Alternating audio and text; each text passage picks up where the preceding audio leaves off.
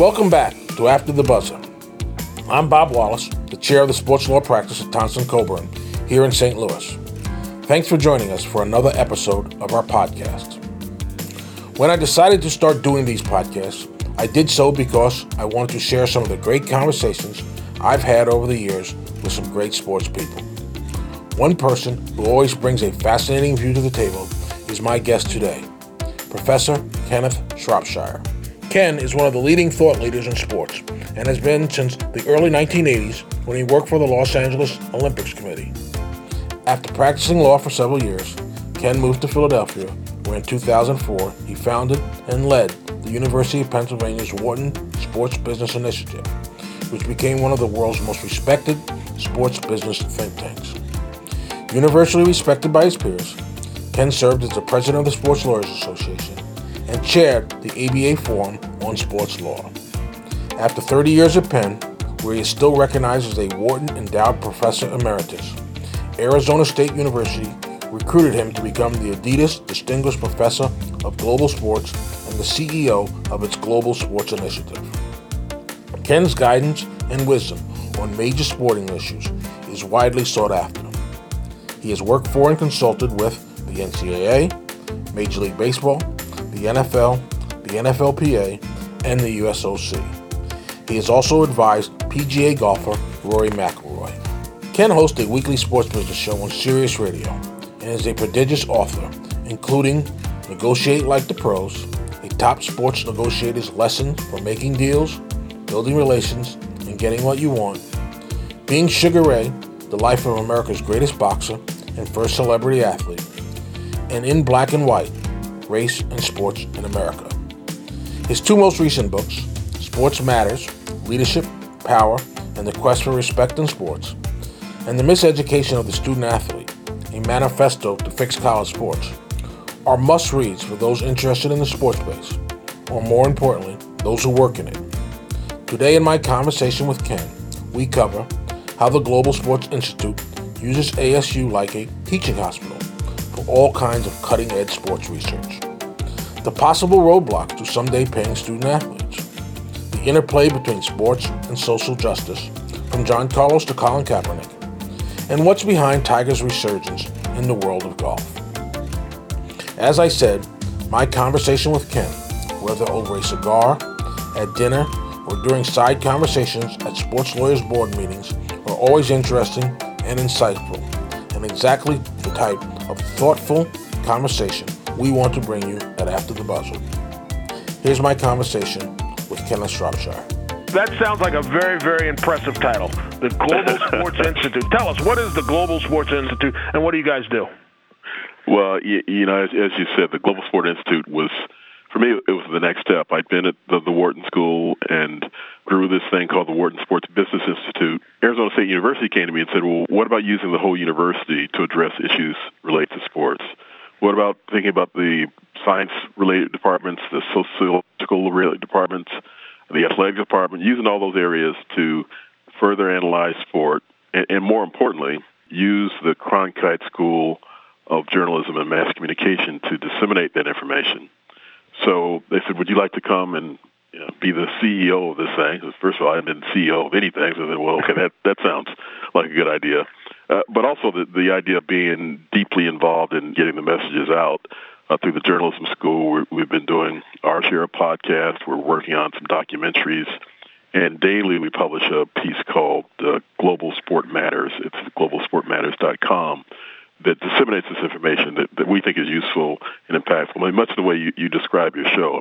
Is there a focus of the institute? Are you focusing on a specific topic, or is it sort of a broad range uh, look at sports?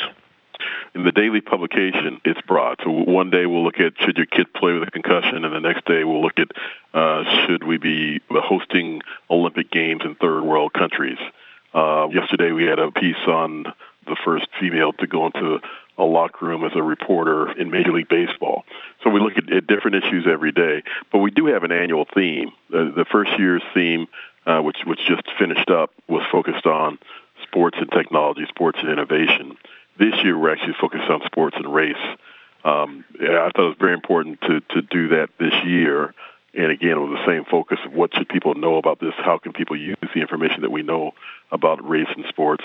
But this is the 50th anniversary of the 1968 Olympics and the iconic Olympic protest on the victory stand by John Carlos and Tommie Smith. So, so we wanted to make sure we honored that, looked at that, and, and for those that aren't as old as you and me, kind of make sure people understood that history and the connection between you know, that protest and the Kaepernick and other NFL-related protests uh, dealing with police brutality and social justice.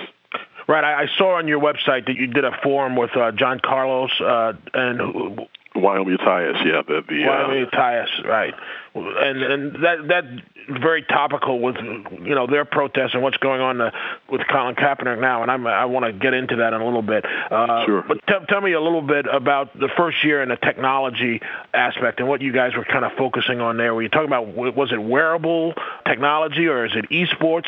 Uh, something I completely don't understand. That's the fun thing about being an academic. Now, if you ask me what I know about the technology and innovation side, uh, you know, especially with the pure science kinds of things. I mean, you and I think a lot about how to change systems, how laws should be better. But to think about do wearables really work? Does does wearing a Fitbit really make a difference? Is Gatorade better than water? Should you pay that extra money for for hydration? Um, a faculty member is studying the transition of an athlete from male to female. How does the testosterone levels like? How does that impact performance? Um, so, so all these kinds of issues that, that we, we know are out there. You know, why are people fascinated by esports? Well, the, the injuries that happen to esport participants tend to be uh, less fit than other types of, of athletes. Should we consider them athletes? So, all those issues have, fallen into play as we've looked at that technology space. So, you know, but part of this job, the great thing is I, I learned a tremendous amount, and we still have research that's coming in from that. In terms of funding, we funded I think about 20 different projects across uh, Arizona State University and elsewhere, averaging about twenty thousand dollars a piece to either begin research or complete some research on different topics. So so it's a wide range of things that you know you and I don't think about day in and day out, but will be important in in the sports space. Well, I think about how you get a 62-year-old guy who used to think he was an athlete to continue to perform at a high level or get to a high level, and continuing maybe getting carried away. So, are you involving the uh, athletic program at Arizona State? Are they involved in this and supportive of what's going on and some of the research that you guys are doing? Very much so. I mean, you know, but but Ray Anderson, the athletic director here at Arizona State University, was a college teammate of mine, and so he was really instrumental in my coming here. As I mentioned, you know, we try to utilize the whole university. One of the things that, that's unique about what we're able to do here is the athletic department. Unlike athletic departments at other places, they have said, you know, you can use us like a teaching hospital, like a research hospital. If there's any data that we have or that you want to begin to accumulate that, of course, are within the don't violate the privacy rights or other interests of the athletes, student athletes. Uh, we want you to do that. We want to know is there a way to increase the graduation rates of our athletes, and if we can figure out ways to do that, let's share that information with others. We we want to know if somebody comes in with a certain GPA and, and uh, test scores, uh, are there ways to elevate them? What are their chances of success? So, so in a number of realms, we, we have begun to, to work with them, and, and, that, and that's just gotten underway. But it's the access and the connectedness is uh, uh, is unique. And you know, you're an old Ivy athlete. At, you know, at Penn, the athletics were wonderful, but it's just a, a whole different kind of level here, and a different type of, of student athlete that comes to a place like Arizona State. Oh, and, and that's a good kind of segue, Ken, into some of your writing. And one of your writings that I found very interesting was the, your book on the miseducation of the student athlete. And you, you and I probably have sat around and talked about the NCAA, and I'll call it because now you're part of it a lot more than, than I am. Some of the hypocrisy that exists in, in big time college athletes. When people talk about the student athlete, which is sort of a term, I always say it's the athlete student because, in my opinion, uh, so many of these big-time college programs, the student part is often forgotten, uh, and kids are spending so much time on their sport that they don't really get a chance to be a student. And you talk about that in your book. Kind of give me your thoughts on: Do we really have student athletes? You make a great point, and I mean, when you said athlete student, I, I did pause for a moment. I, I think the student athlete label is today the best we can say is it's aspirational that we need to have a goal. We need to have something to point to. As you know, the, the original creation of the phrasing by the, I guess he was the, the initial uh, executive director of the NCAA, Walter Byers. It was created for legal reasons to make sure that the, the student athlete, the athlete, would not be able to receive the benefits that employees would receive if injured on the job and that sort of thing. So so that you could you could avoid that kind of circumstance. And it stuck, and it's you know it, it is kind of an interesting phrasing. Well, this is a great somebody who can do both. Well, I will say today, it is very difficult for any athlete student to do both, to, to be successful at both, uh, at the highest level with both.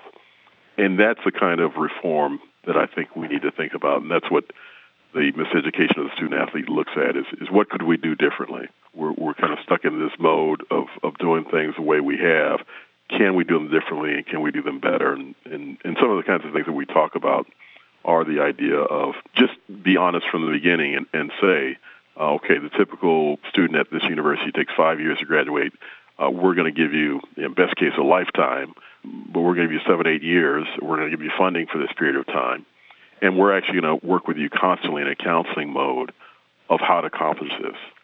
So, you know, one of the major lawsuits uh, involving Northwestern University, right. involving uh, Kain Colter, was, hey, I wanted to be a physician, I wanted to be a doctor, I wanted to go to med school, and if I found out I couldn't do it because of the timing of practice and the like.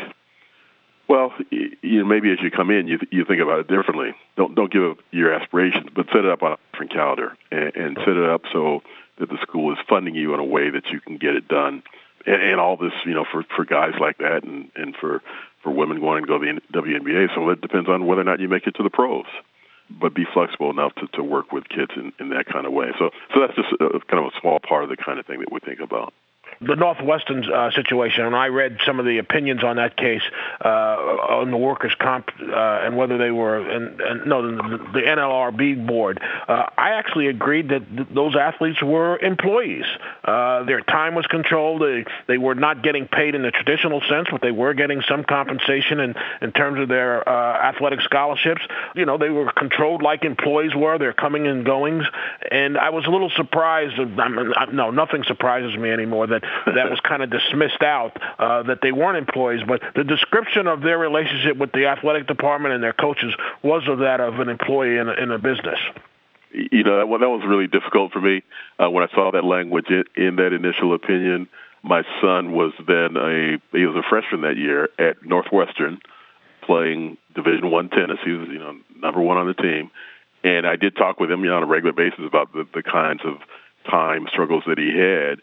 And you know, wistfully, I thought back to my time in, in college where you were able to do both. And I kept trying to figure out, well, you know, is, is this kid telling me what's really going on? Is, is it really that hard for him to do both? Uh, he, he ended up getting out with a degree and all that sort of thing, but it, but it was not easy. And I and, he did help me to recognize that it's very different from, you know, anybody kind of 40 and, and over that's listening to this, and, and you you're thinking these guys are, are are kind of selling a bill of goods about how tough it is. It, it is a whole new day from the way it used to be my son, as you know, uh, and both of them went to Northwestern, and my son played at Yale. Uh, they spent a whole bunch of time on their sports, and it was a full year yeah. commitment. And w- I was sitting in the stands watching a game one day with one of my teammates, and he said, if Carm Cozza ever told us that we had to get up at 6:30 in the morning and lift weights in February, we would have all quit. Uh, and, and he was 100% right. Jim Delaney, the commissioner of uh, the Big Ten, has argued that we're asking the student athlete to spend too much time uh, on their sport, uh, that they don't have a chance to be a student uh, or study abroad or work study project. Can we change it, or has uh, I guess the overriding question, Ken, I asked you, has has money ruined college athletics? For sure, the as they say, the horse is out of the barn. I mean, it, it is very difficult, if not impossible, to think about reeling it back. So this is why when I try to think about how to reform things, certainly things you can do. Certainly, you can better police the 20 hours a week. You you can make sure the athletes get the food that they need so they can study properly. And all these things that were were out there, and you, you kind of shrugged and said, you know, it's crazy. Why would that even be a problem? But I think the the whole idea of extending the calendar, extending the opportunity to get the education that that these young men and women want to get, at least when they come in and they are uh, kind of, of of the most open frame of mind about the importance of education. But also, I think you cannot give enough credit to the value of great counseling, the, value of, of somebody who really cares, working with them about what their life is going to be like in the future, and and and all the reality checks of you know, even if you make it to the pros, that might be a, a one, two, three year kind of thing. It might be a, a month long thing both of us have mentioned our sons who are college athletes. We kind of look at the helicopter parents when we talk about LeVar Ball, uh, the AAU kind of things going on, and, and the Rice Commission that just kind of looked at college basketball. What do you think of the study that uh, I guess your colleague out at Stanford came out with Dr. Rice? And what do you think of what they've discovered over the past when they looked at college athletics? I, yeah, yeah, it's funny you, you saying that. When, when we were, were talking about doing the show, I was reflecting on, you know, the day of the announcement coming out of the Rice report. You know, pointy head guy that I am, I read it right away, and I forget how many pages it was, but I kept looking for more pages. I kept waiting to say, okay, now where's the great revelation? And, and there really wasn't anything. The power of it, though, was, was that the NCAA said they were going to act pretty quickly to do uh, some of the recommendations that are in there. But it was it wasn't earth shattering. It wasn't anything that we didn't know already. So, and I think we're still evolving in terms of, of the response that's coming to the report. I think you know the one that I'm you know been focused on for a while. This idea of when you can go to the pros, and the idea of the NBA moving itself back and allowing kids to go straight from high school. I always always thought, you know, any kid should have the opportunity to wherever they can go, whenever they can go.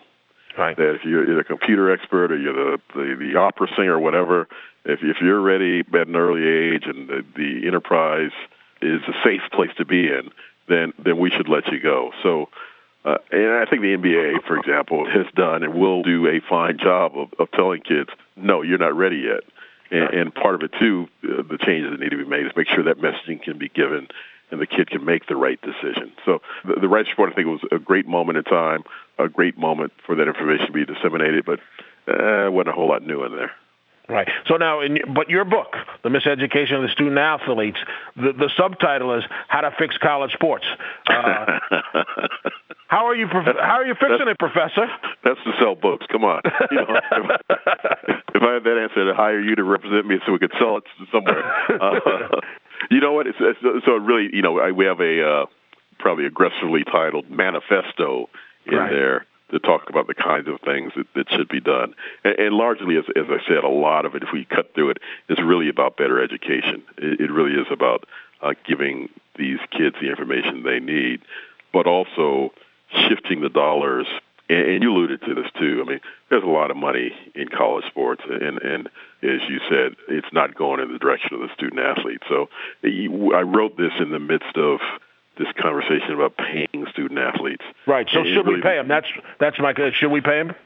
Well, well, you know, I practice this, this answer very carefully.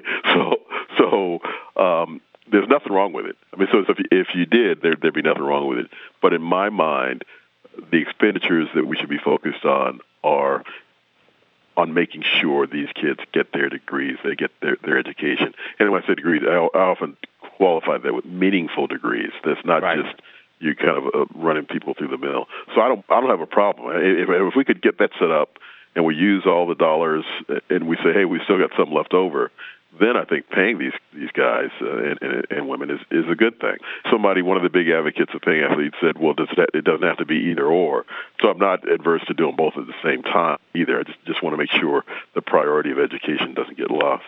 Right, and one of the things that you you always hear on why we can't pay the athletes is that well we can pay the football and basketball players because they're the ones generating all the revenue, right. but we can't pay the women's swim team because nobody comes to see them other than their parents and they're getting in for free. Uh, so, is there a way to to sort of reconcile those two things? Yeah, I almost always whenever I write something about this or otherwise, you know, I start off with there's nothing wrong with it then I say, you know, but we have to uh, focus on the important issues related to Title IX, as, you're pointing out. And then the, the third I say is, you know, which which takes you away from using a pure open market principles, which is the answer which which, which people point to. Just open up, and and you know, schools will pay what they can pay, and it will all balance out. well, that may or may not take care of Title IX. It may not be balanced in that kind of way. So you do that, and then you you shift additional funding to uh, women's athletics to make sure the balance is there. So that is a a possibility. But the, you know, so the fourth piece is is the fact that we can't figure it out, or we haven't taken the time to figure it out. Is that a reason not to do it? So um, I have never taken the time to try to figure it out. The people that say they figured it out, they often are, are saying open market, but they seem to forget about the Title IX issues that make the open market problematic. Your other book, recent book, not because you've written a bunch of them, uh, the Sports Matters book, which is you talk about leadership, power, and the quest for respect in sports, uh, and then you talk about you know the Ray Rice incident, you talk about the Miami Dolphin incident uh, and the bullying with Richie Incognito, and your second year of, of the Global Sports Institute, you're talking about race and social issues. Talk a little bit about what you're hoping to find as you look at all those things going forward. You know, that book, the Sport Matters book, really looked a lot at what leadership did when those things occurred, and and I think that's that's so important. And that book was written a, a couple years ago now, and we were able to look at the the leadership issues. Uh, you know, how did Adam Silver uh, perform when you had the, the Donald Sterling racism with the LA Clippers? What what did he do?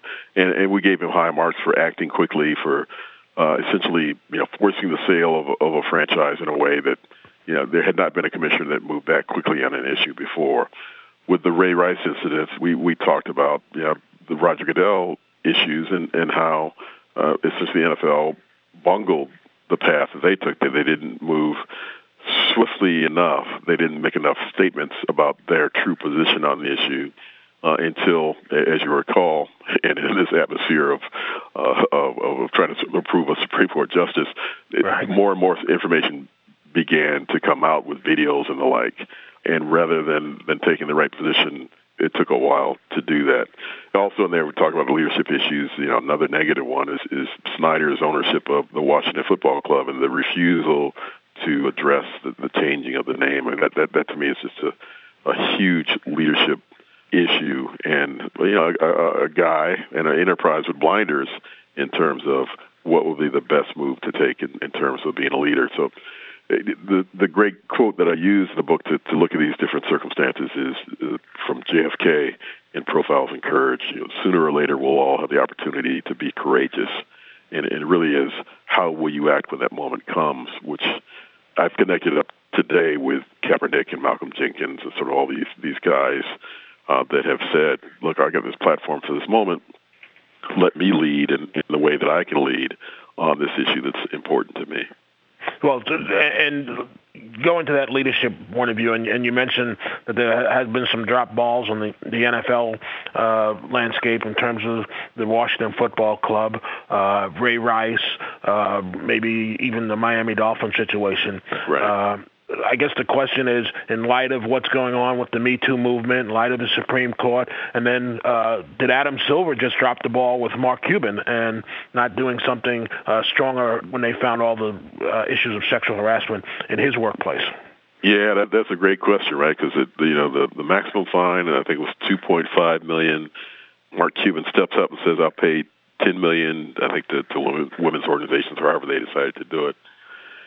It, it does get you pause from, huh? Can you buy your way out of of actual prosecution? And then, as, as we're we're talking through this, there's a moment where, you know, again, not trying to equate things. This one-time icon, Bill Cosby, you know, sadly 81 years old, is is being incarcerated for crimes against women.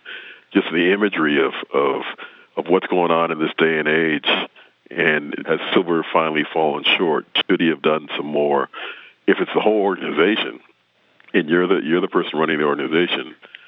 And I just, you know, again, this is money I can't grasp. Is ten million dollars is that adequate punishment uh, relative to uh, a racist comments by an owner which frankly, you know, enhanced his pocketbook by a, a couple billion dollars, right. but having been forced to sell, it, it can't be the owner anymore. I guess that's the real punishment that that came about there. So yeah, it's difficult. I mean, yeah, what are what are the right punishments in these circumstances, and what are the right statements? But but yeah, I I am really focused on that one that much is one of those issues. But I think you're absolutely right.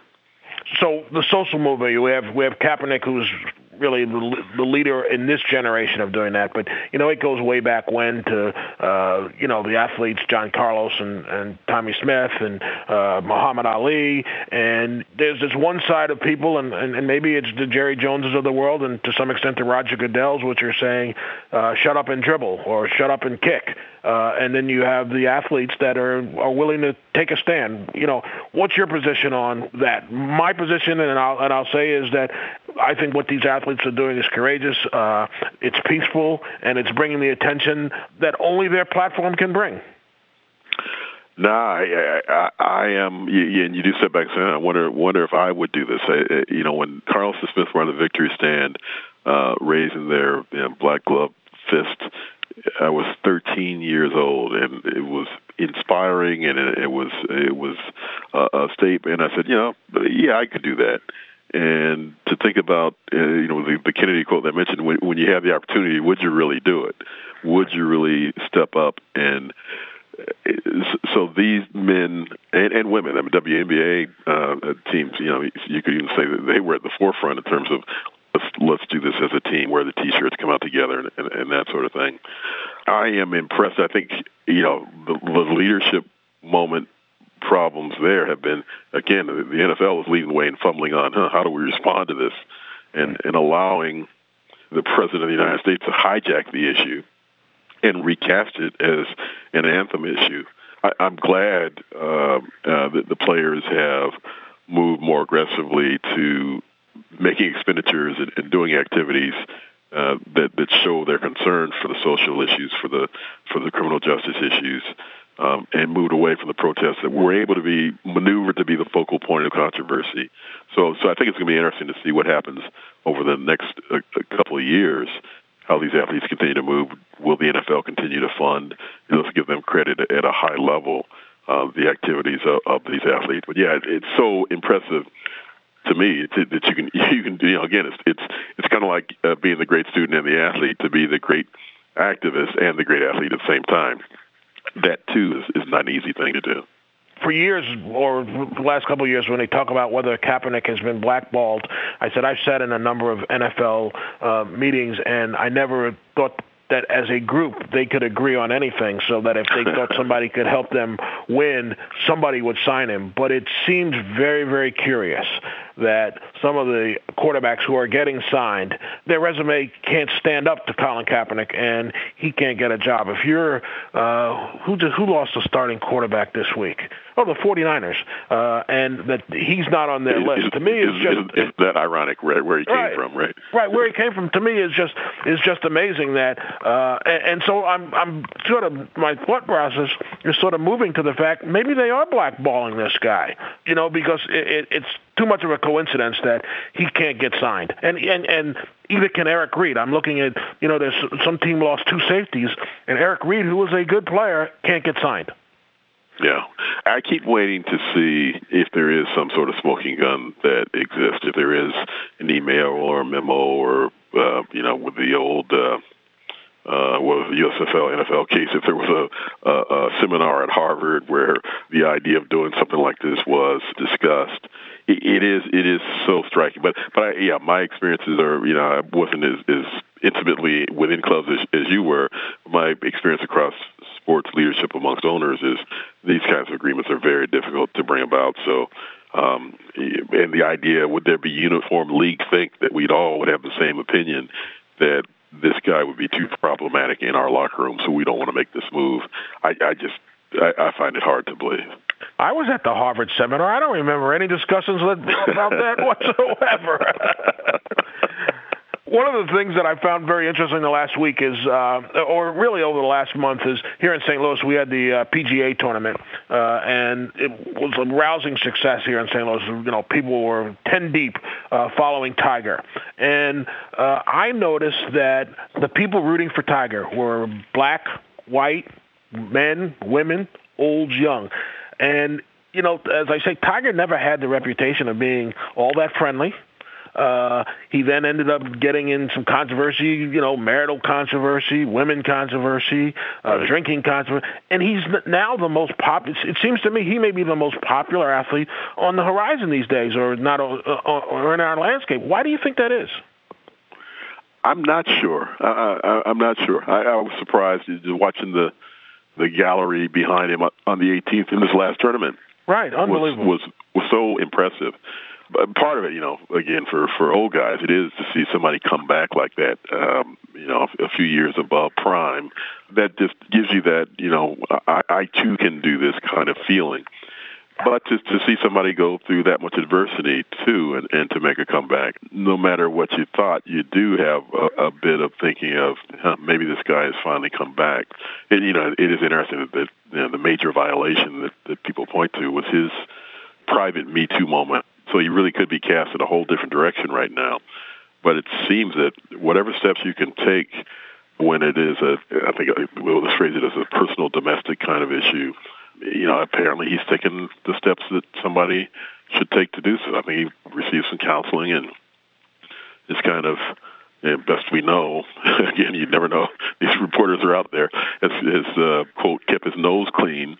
You know, maybe that's all part of it too. I I don't know, but the, the one thing we do know the reason why OJ never came back was he was not playing anymore. I mean, you know, there's something about being able to get back out there on the field to get yourself together uh, and and to get the public back behind you. Right. You, you mentioned that eh, there's reporters out there, and it seems now everyone's a reporter. How has social media changed the sports landscape? You really do need to be of a different frame of mind. I mean, you know, and, and frankly, not just for athletes, for all of us, just the idea that anybody uh, can pull out a, a phone and, and record whatever is going on at any moment. You know, so that's one side. of it. The other side of it is when you put yourself out there, uh, tweeting and, and other social media paths, uh, you have to be very careful what you say, what you put out there. The you know, we had that moment earlier this year with there was two or three different MLB players that had these, you know, youthful tweets that were problematic in different ways. It it did it does cause you to scratch your head a little bit and say, okay, now how far back are we going to go on these things?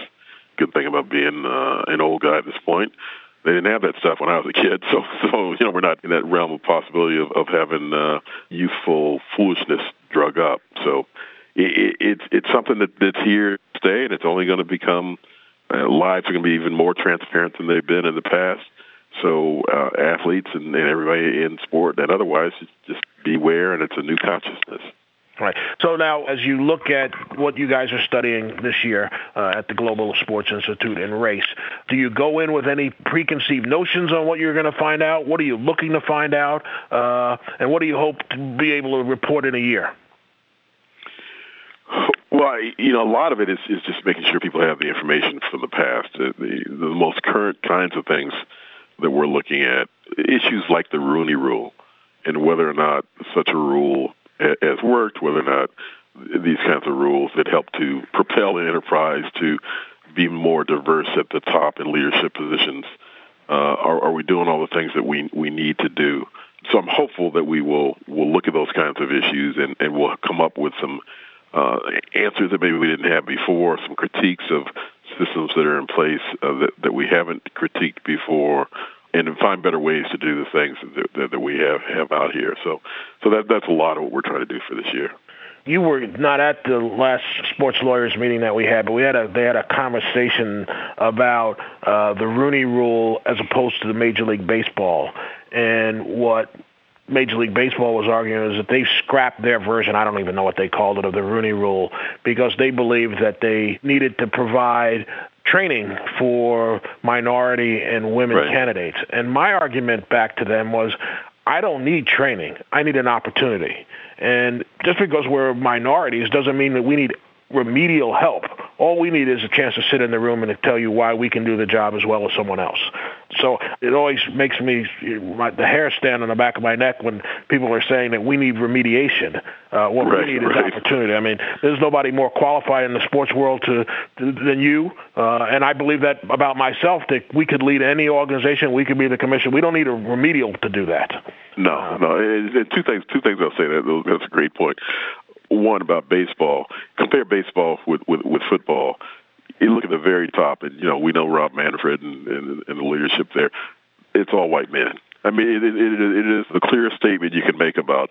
Uh, I guess we don't have enough consciousness about this because we've got, you know, in our top, you know, six employees. If you think it's top six in the NFL versus top six at Major League Baseball. To the NFL's credit, it's black men in, in and out of there, and uh, not in Major League Baseball. And the second, the, the the term we all need to re-explore that I've got people thinking about, and I'm trying to think about a little bit more, is this unconscious bias phrasing.